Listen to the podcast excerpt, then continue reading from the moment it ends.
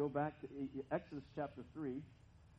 and I want to, uh, if you if you have an outline, I want to recap what we did uh, last Sunday morning briefly, and then we're going to go right into the remainder of the uh, of the outline and, and of the lesson. So, Exodus chapter three, we're going to read verses one through fourteen. That's Brother Fountain right there, Dennis Fountain. That's my man, and uh, he is he is an all star, and I appreciate him very very much, and thank God for him. He is from Moses Lake, Washington, and if you don't know where that is, not very many people do. Uh, it's I said the 87 that runs down. What is that? That highway that runs north south through Oregon. Oh, you you're before that. You're what is the what is the corridor that you're on there? I 90. That's what it is. Okay.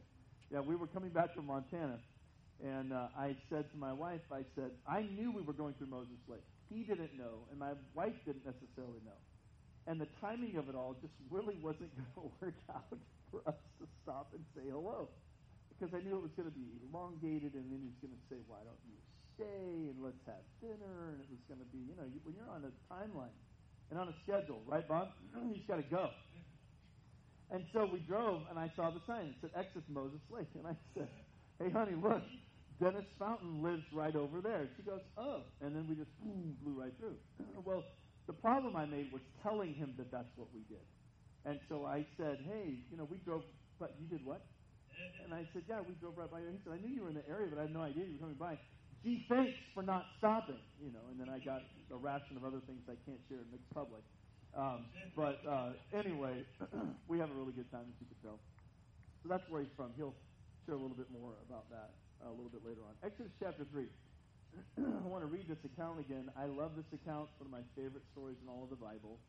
And uh, reminds me uh, just, again, who God really is and, uh, and his sufficiency in all things. Now Moses kept the flock of Jethro, his father-in-law, the priest of Midian, and he led the flock to the backside of the desert and came to the mountain of God, even to Horeb. And the angel of the Lord appeared unto him in a flame of fire out of the midst of a bush. And he looked, and behold, the bush burned with fire, and the bush was not consumed. And Moses said, I will now turn aside and see the straight sight, why the bush is not burned. And when the Lord saw that, he turned aside to see.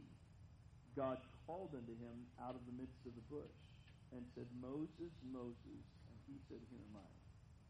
And he said, Draw not nigh hither, put off thy shoes from off thy feet. The place whereon thou standest is holy ground. Moreover, he said, I am the God of thy father, the God of Abraham, the God of Isaac, and the God of Jacob. And Moses hid his face, for he was afraid to look upon God. And the Lord said, I have surely seen the affliction of my people which are in Egypt, and have heard their cry by reason of their taskmasters. For I know their sorrows, and I am come down to deliver them out of the hand of the Egyptians, bring them out of that land unto a good land, a large, unto a land flowing with milk and honey, unto the place of the Canaanites, and the Hittites, the Amorites, and the Perizzites, and the Hivites, and the Jebusites. Now therefore, behold, the cry of the children of Israel is come unto me. And I have also seen the oppression wherewith the Egyptians oppress them. Come now therefore, and I will send thee unto Pharaoh, that thou mightest bring forth my people, the children of Israel, out of Egypt. And Moses said unto God, Who am I, that I should go unto Pharaoh, that I should bring the children of Israel out of Egypt? And he said, Certainly I will be with thee, and this shall be a token unto thee, what I have sent thee.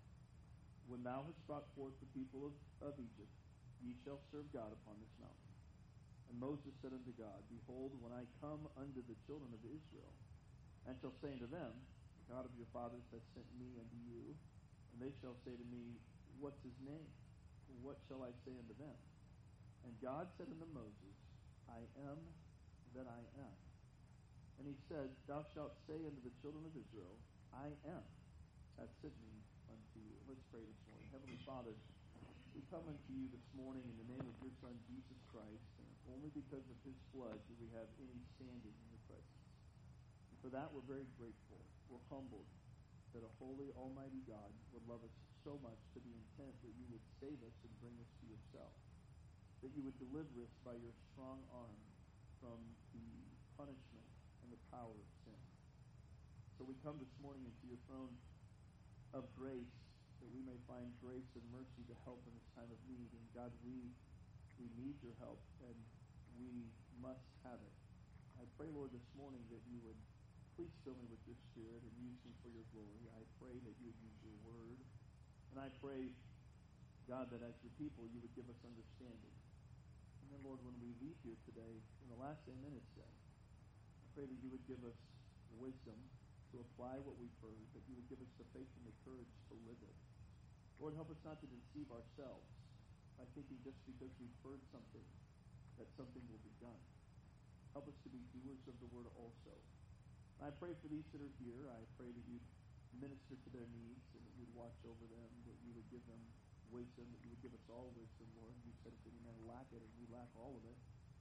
I pray that you'll that you'll provide physically, emotionally, spiritually. Lord, I pray for healing for those that are hurting and sick. God, those who are getting ready to have surgery, Brother Bob on his shoulder. I pray, Father, for our teen camp as we prepare to take teenagers up to hear preaching, to see what other teenagers look like who are trying to live righteously in this world. I pray that you would do a mighty work, that you would touch the hearts of every teenager. I pray for kids to be saved. I pray for kids to surrender their lives to Christ and yield to the Spirit. I pray, Father, that you would strengthen and encourage every church that will be represented up there. And again, that it would be for the kingdom of God. We pray today that you be with those who could not be with us. We ask that you minister to them as well. We ask this in Jesus' name for his sake. Amen.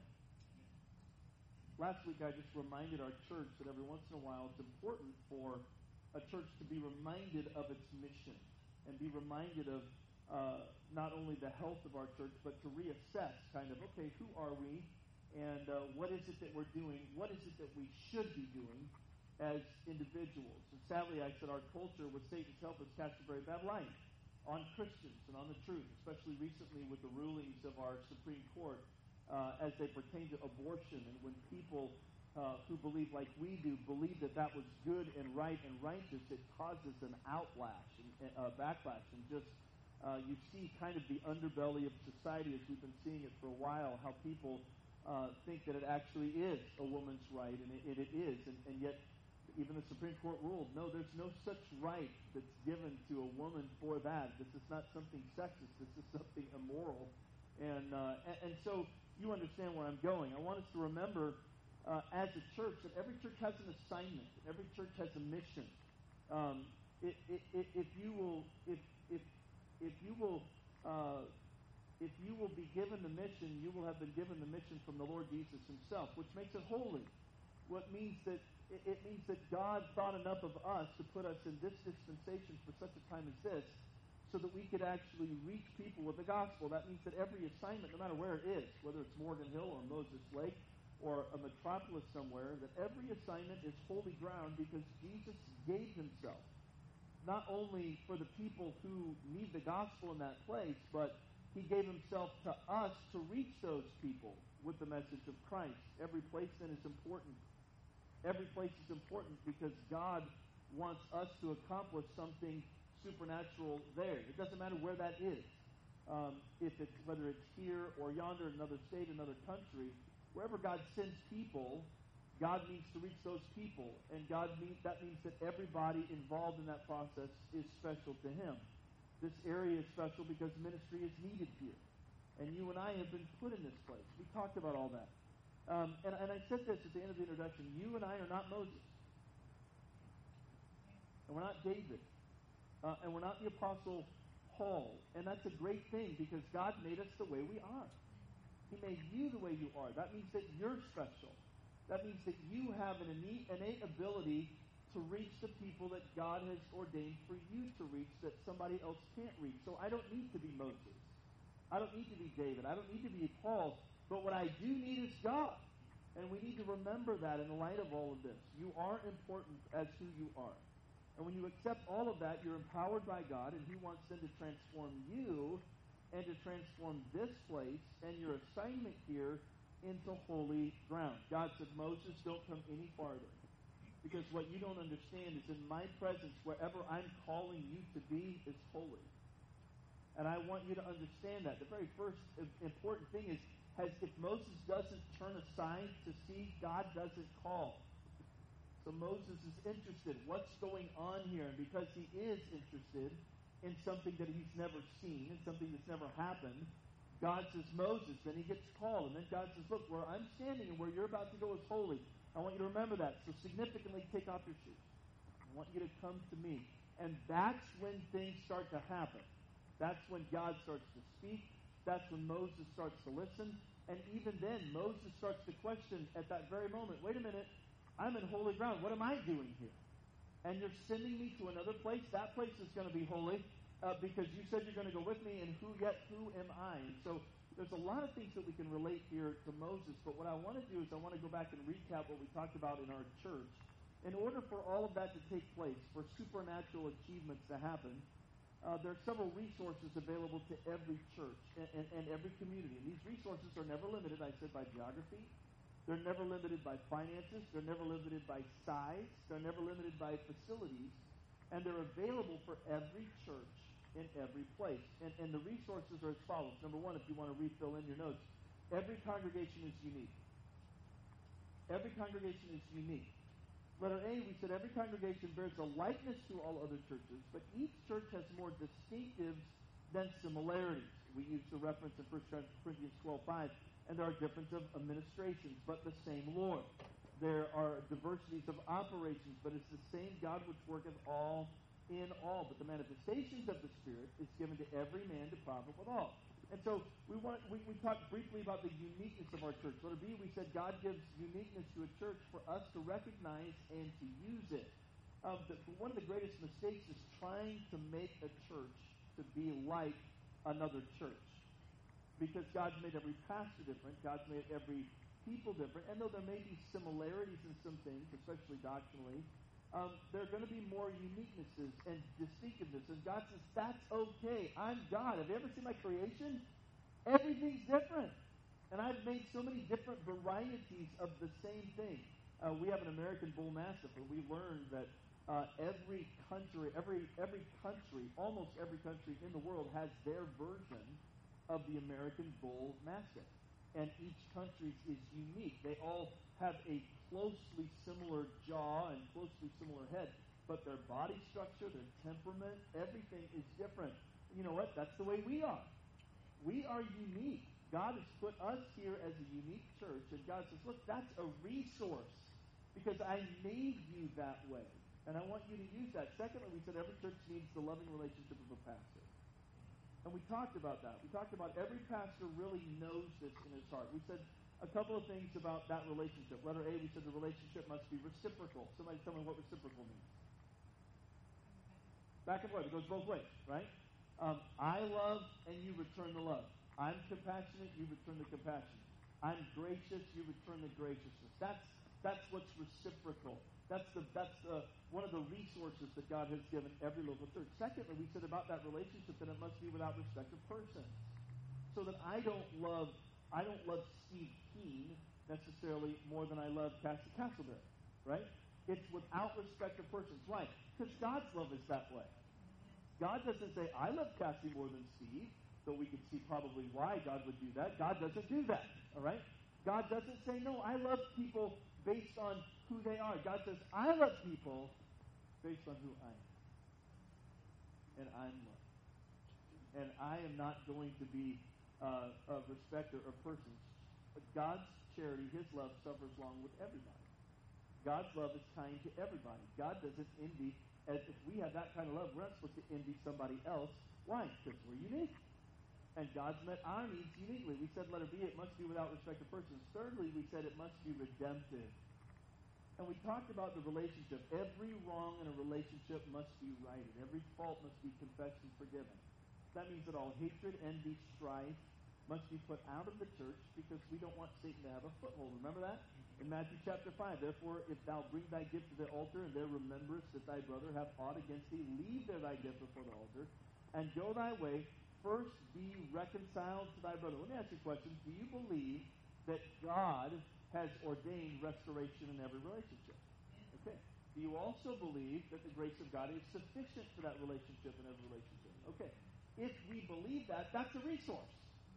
That God says, listen, I've given to some apostles and, uh, and, and uh, evangelists and some pastors and teachers for the perfecting of the saints, for the edifying of the body of Christ, so that they can all grow up unto Him in all things. God says, I've given you a relationship that I've ordained, but it has to be specific. We're supposed to love one another, even as Christ loved us. Is that right? And so every church is unique. Every church needs a loving relationship with a pastor. Thirdly, we said every church needs Bible preaching. Now, I want you to think about this. Don't forget the context. This is mission and mission possible. God says this is a unique place. I've put a unique church there. I've given them a pastor. I want them to, to accomplish something special because there are special needs where I put you. So I want you to use your uniqueness. I want you to use your relationship, but I want you to make sure that you're using my word. Every church needs Bible preaching. We said a few things about that.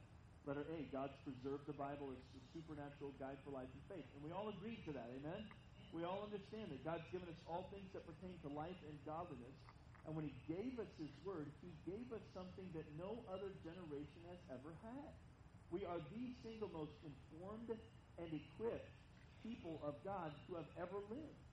And so, shouldn't it be that we're accomplishing more than has ever been done? Right? That, that's the resource that God's given us. Every church needs Bible preaching. We said the Bible says, Thy word is a lamp unto my feet and a light unto my path. We understand that. And sadly, many people consider the Bible and preaching as lifeless and out of date. And yet, letter B, we said preaching is one of God's favorite ways to communicate with people. God communicates through preaching. For the preaching of the cross to them that perish is what? Foolishness. But to us that are saved, it is the power of God. And so God's ordained it. Now, every preacher has a different style of preaching. And the authority of preaching doesn't come from the style of preaching. It comes from the Word of God. It is the power of thus saith the Lord. That way, when the preacher comes down out of the pulpit and he goes into that loving relationship, nobody says to him, Who do you think you are? Right? Because no pastor worth his salt stands in that pulpit and thinks anything of himself. He says, No, I'm not standing here because of who I am. Because in the line of Moses standing before the children of Israel, he's not standing there because of who I am. He's standing there because of the I am. That's a huge difference, right? So every church needs Bible preaching. Um, we said letter B, uh, as favorite ways to communicate. Letter C, we said sound biblical preaching can help every hearer and every preacher grow. Um, being in the pastorate for as long as I have, I want you to know that there is something very, and you can really only understand this if you're a pastor, something very um, special when you study. It's very unique. There's something very, um, very intimate when you study a passage of Scripture and God begins to unlock little things and give you some insight and illuminate your eyes and your heart. Am I right? There's something very special. And as a preacher, you honestly, when you get to that place where you know this is what God wants you to say to the people, you can't wait to say it. You can't wait to say it. That's why every preacher, when they come back from vacation, is so ready to preach. Because they haven't saying nothing except stop, don't do that, go on, you know, except pretending to their own little flock. They, to take a preacher out of the pulpit and say, you, you cannot preach anymore, you might as well just kill him. Because that's what God's called him to do. And so when we preach, God grows us first, hopefully. And then what he wants to do through that growth is grow someone else. It's grace given to us, grace given to someone else. If you, eh, anybody watch tennis? Nobody watches tennis.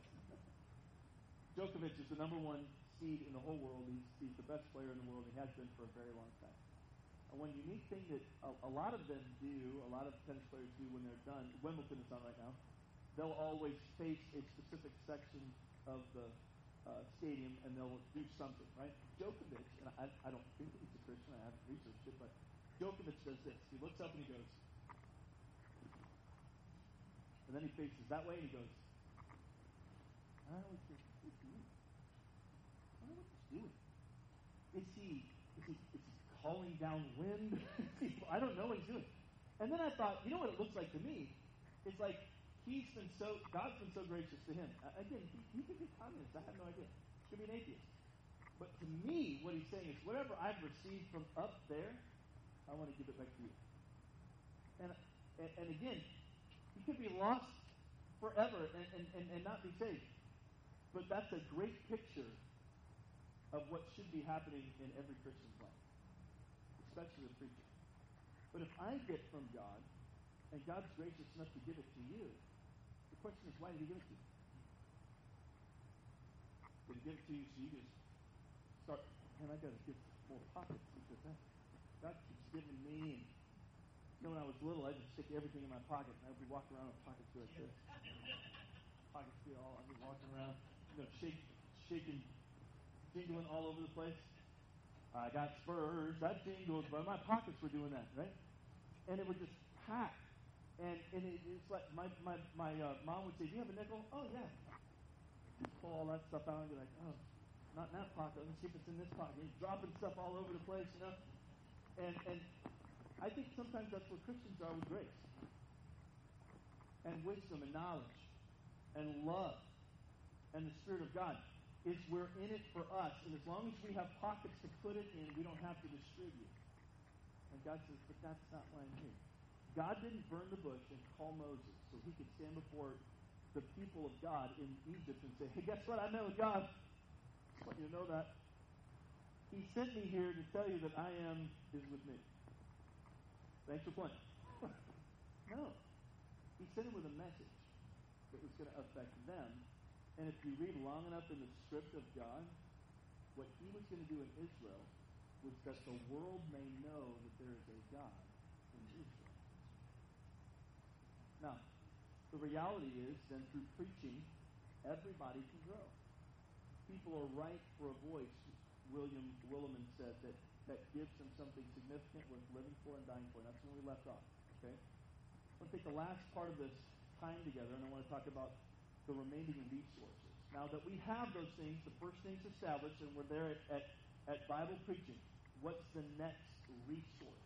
And number four is every setting has potential. Every setting has potential. Um, Brother uh, Dennis, what did you say Moses Lake was its city proper? 20, 27,000 people, but the area or the county would be like 50. Okay. So we have 27,000 people. We have 50 some thousand people. San Jose has a million. San Francisco has close to a million. And different pods between here and there have several hundred thousand people. Okay. Um, but what about San Martin? 10, 12,000 people maybe. 7,000, 7,000 spread out. Okay, spread out. Um, Salinas, farther, King City, those those those places we kind of go through either look for a bathroom or something to get a Coke or something, and then that's it. We go through, right? But God doesn't see that. God sees every place with potential. Um, I, I, want you to listen to the verses that I'm, that I'm going to read. Go ye therefore and teach all nations. Ye shall be witnesses unto me in both Jerusalem, a city, and in all Judea, all the cities in Judea, and even in Samaria, and all those cities, because it says all, and under the uttermost parts of the earth. Paul said, let's go again and visit our brethren in every city. Okay? So God has never, listen to me, God has never sent anyone somewhere that didn't have a need of mercy and grace. Okay? He is always at work everywhere, which means several things. I want you to write some, fill in some blanks here. Some are a little lengthy. Letter A, that means that something special needs to be done in every city. Do you believe that? See, we can say that it, we believe it, but do we believe it here? If God wants to do something special here, somebody within a very short radius of this church needs the Savior. And they need the opportunity to change. Well, Pastor, what if they're of the LGBTQ? All the more reason. What if they've had several abortions? Well, let me ask you this. What if they've had five husbands and the one that they're living with is not their husband? There was a lady in the Bible that met Jesus like that. It's easy to visualize needy people in San Francisco, LA, Chicago, New York, Detroit, DC, but spiritually unreached people can also be found in the next street over from where you live, the very next house over. We've got to take an interest to seek out those to whom God already sees and desires to save. And when we are not actively seeking the lost, we consent to ourselves that God's not at work there. You hear what I said? When we go blindly into the store, out of the store, have conversations when we're about our business, when we're at work, okay? Or busy about doing whatever we're doing as Martha's. We, if we are not looking for those people without a shepherd, we're consenting that God is not at work. But he is at work. Okay? That means that understanding that is a resource. Wait a minute. I want to open my eyes to what God sees. Lift up your eyes. And look, the fields are ripe already unto harvest. Letter B, although kingdom opportunities usually are measured by the masses, they can only be accomplished by winning individuals who live across the fence, up the street, down the freeway, across the town. One person at a time. We forget that the one uh, that the one matters to God, and sometimes the one is the biggest difference in the economy of God. We want to we, we want we want to hear of three and five and seven and ten and fifteen getting saved on a weekly basis. So God says, I work individually. What about the one? Does the one matter? Does he? Because according to the Bible, if one sinner repents, they, all of heaven rejoices. He rings the bell. The one makes a difference in the economy of God. D.L. Moody, a rebellious teenager who probably nobody but his Sunday school teacher ever thought squat about D.L. Moody. And yet, he reached him, and D.L. reached millions. Billy Graham, H.A. Ironside, R.A. Torrey, George Mueller. And by the way, you. That's how important you are to God. Just because you haven't seen all those people get saved and you don't see your impact doesn't mean there's not somebody, even if it's one, that you can and need to reach. Letter C, what, what appear to be insurmountable church problems melt like ice cubes in the sun when we recall how many people have never heard about Jesus Christ. That's a resource. What do you mean? If the church, when they come in, I, I had years ago, I was telling this story to somebody last week. Years ago, I had a lady come into our church. Come into my office after Sunday, and she said, um, "Can I ask you a question? Um, why is everybody in the church not going through so many problems like I am?" And I said, "How do you know that?" She says, "Well, I don't, but it just always feels like nobody goes through anything except me." And I said, "Well, I can tell you from the truth that that is not the case. Everybody is going through something all the time, and they have their own set of problems. She said, Well, can I, can I make a suggestion? I said, Absolutely. She said, Would it be okay if we just took a Sunday and walked in and everybody just shared all their problems? I think we'd feel better about ourselves. I said, No. She said, Well, why? And I said, I, I called her name, and I said, We don't come to the church to share all of our problems to see who has worse or less. We come to the church to talk about the one answer to everybody's problems. And I said, if you're focusing on if someone else is having the problem that you're having, you're missing the answer to your own problem. And she got up and left, and they consequently shortly after that never. You know what she wanted? She wanted she wanted to feel better about herself in light of somebody else instead of feeling right with God and depending on God. Okay? Um, when a church comes together and they know that they're here for God to do something special in them and for people, if they can get their eyes on the people living around the church who are not saved, you know what happens to your problems? They go away. Because in light of hell, there is no problem. Period. Jesus saved you from that greatest problem. Anything less, anything short of hell is a blessing. Do you agree? Now, that's the reality. Uh, pastor Chapel is my pastor. He people deride him sometimes for this. Every time I call him, he's like, "Oh, yeah, well, I so." Ah, he barks problems like a pastor sometimes. say, okay, brother, I'm going to pray for you. You know what you need to do? Good. Good. Good. Good. You need to go sober. And I go, I'm having real, church problems, and all you want me to do is go tell someone about Jesus. Doesn't that sound so spiritual when you say that? I didn't call you to tell me to go do something. I called you to sympathize with me, send me money, help me, whatever it takes to get this problem out of the church. And all you want me to do is care about somebody's soul.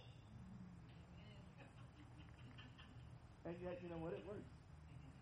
You start talking to somebody about the eternality of where they're going to be, you get to share with them how gracious God's been to you. You know how small your problems get in light of eternity? That's huge. Let, us say this. This would be a good time to revive the spirit of soul winning on. Okay? It, it really would be. I wonder how many people live in our area who've never heard a clear presentation of the gospel. Never heard. In our area. I'm talking about I'm talking about Nigeria, Cameroon.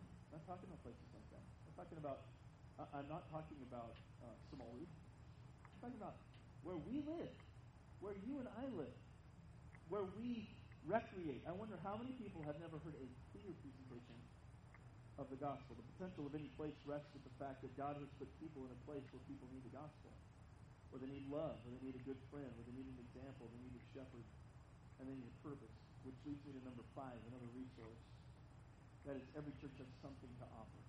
Every church has something to offer. In spite of the current limitations, every church has something to offer in ministry to uh, to everyone that attends. It may be friendship.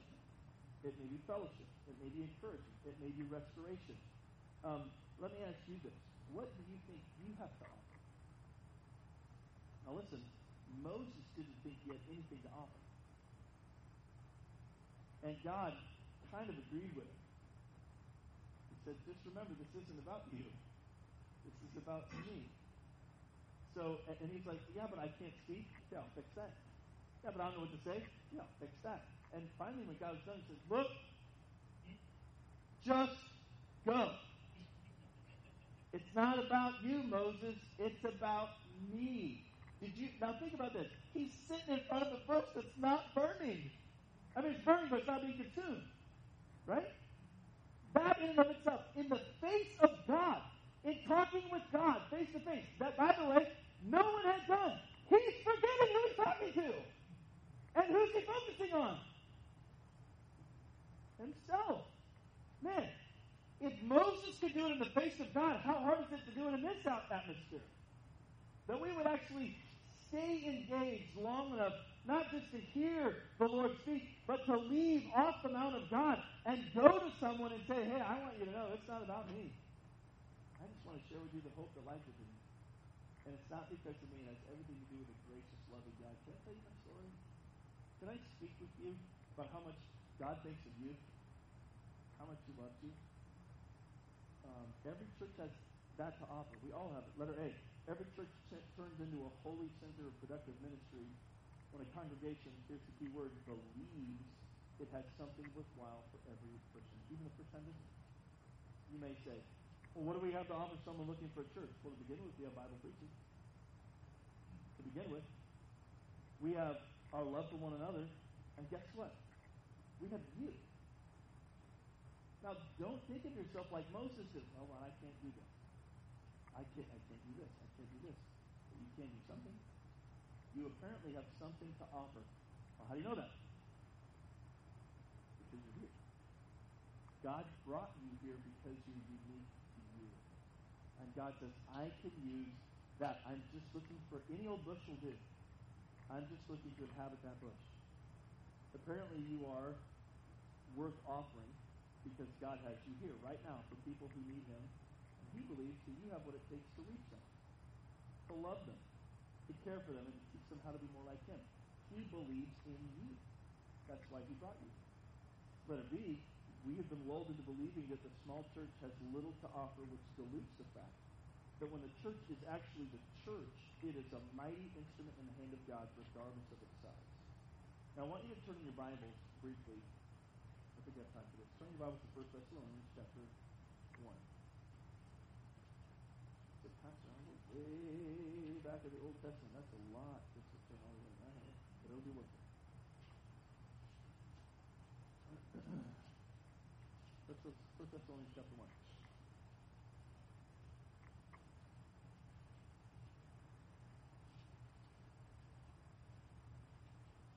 Every church, even if it's small, has something to offer. And the power of God is diluted when the church says, well, we can't really do ministry until we get to a certain level. And that is a lie. It's not true. 1 Thessalonians 1 and 5. Listen to what Paul says about this new church. For our gospel came not unto you in word only, but also in power and in the Holy Ghost and in much assurance. As you know what manner of men we were among you for your sake and you became followers of us. Let's look up here. How many can become a follower? Let me see your hand. How many can become a follower? Anybody in here? How many of us can become a Okay. You became followers of us and of the Lord, having received the word in much affliction with the joy of the Holy Ghost. So that ye were in samples to all that believe in Macedonia and Achaia, for from you sounded out the word of the Lord, not only in Macedonia and Achaia, but also in every place your faith to Godward is spread abroad, so that we need not speak anything.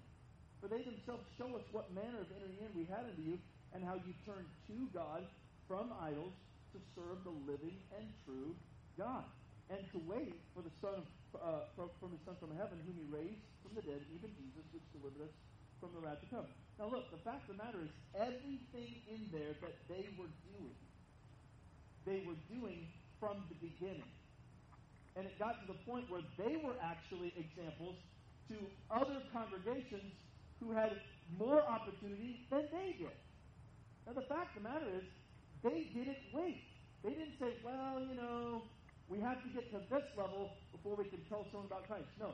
The Bible says that they, uh, that they, uh, that they turned to God from idols. Could you do that? Okay. Could you serve the living and true God? could you actually wait and look for the hope of grace and the return of the Son of Man? We can all do that. But that's not all they were doing. You see? They were giving the gospel. And they became examples to other churches who apparently weren't doing what they were doing. And Paul noted it. John Wesley said, Give me a hundred men who hate nothing but sin and love God with all their hearts, and I'll shake the world for Christ. He didn't say, give me a congregation of 10,000. He didn't say, give me 12,000 or 15,000 or even 1,000. He said, give me a 100. You give me a 100 men who fear God and hate sin, and I will shake the world. How is that even possible? Well, because it's already been done. The Bible says that they turned the world upside down who had actually listened to Christ and followed his commands. Okay? That is a huge resource that every church has something to offer, which means this church does. The old song is true, little is much when God is in it. Just ask Gideon. Just ask David. Ask the widow with just two mites if God is enough.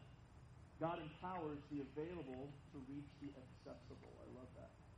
He empowers the available to reach the accessible. SMBC has something to offer everyone who walks in the doors. I believe that.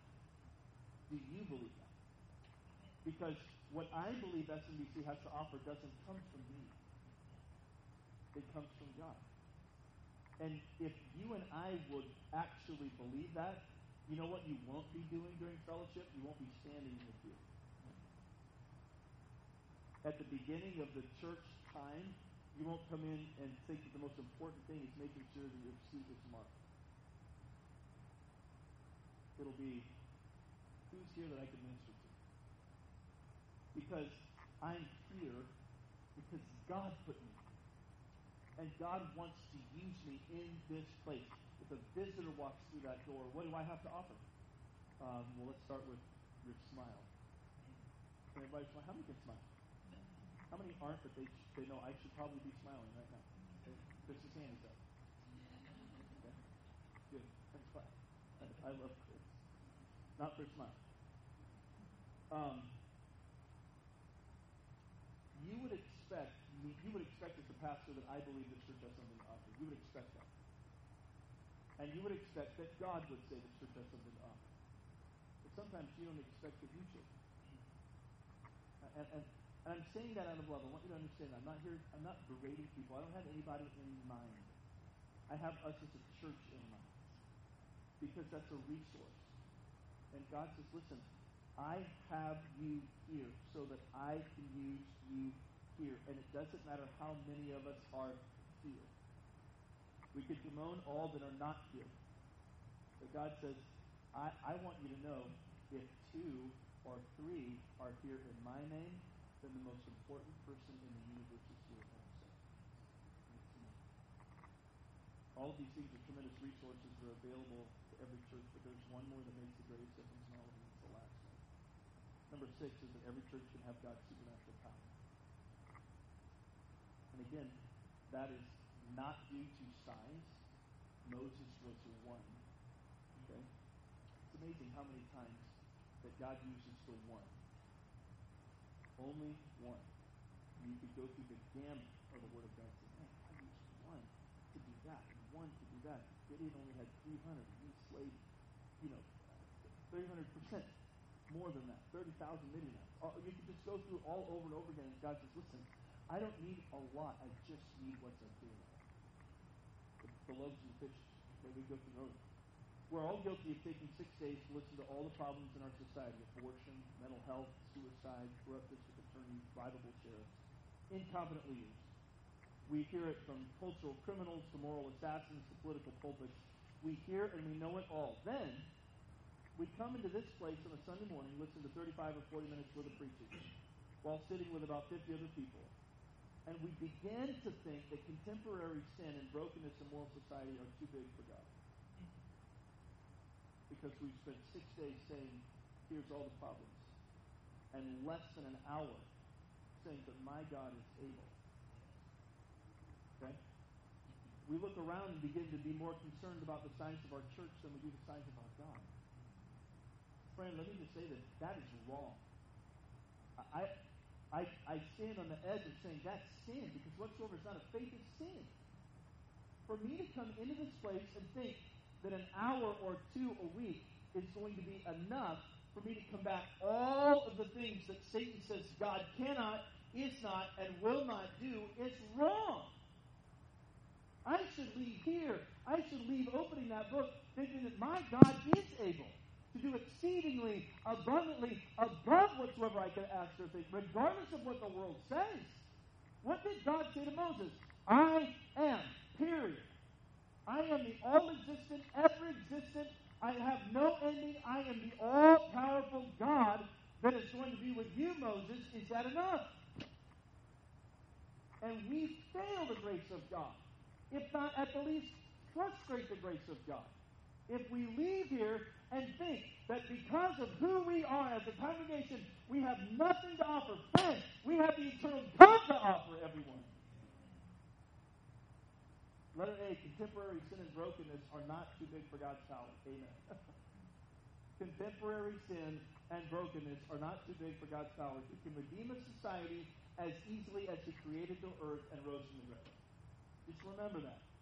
Many that believed and confessed and showed their deeds, many of them also would use curious arts, brought their books together and burned them before all men, and they continued, they, they uh, counted the price of them and found that 50,000 pieces of silver so mightily grew the word of God and prevailed. One man went into a city, preached the gospel, and God's word prevailed. And so much so that people were convicted of their sin, brought all of their uh, demonic worship things, and burnt them in the city. And then what happened? God was glorified. And the word of God grew. Why? Because of God, not because of Philip Let letter B, complex problems in the church are not too big for God's power either. No matter how, how complex they are. Sometimes the pastor, you look at the church and you see all these things and you go, do you not? You just look at it and you go, Bleh! from a human standpoint, pastors go, I don't play Tetris. I know. I, I can't do word puzzles. I'm, I'm, I don't do crosswords. I hate crosswords.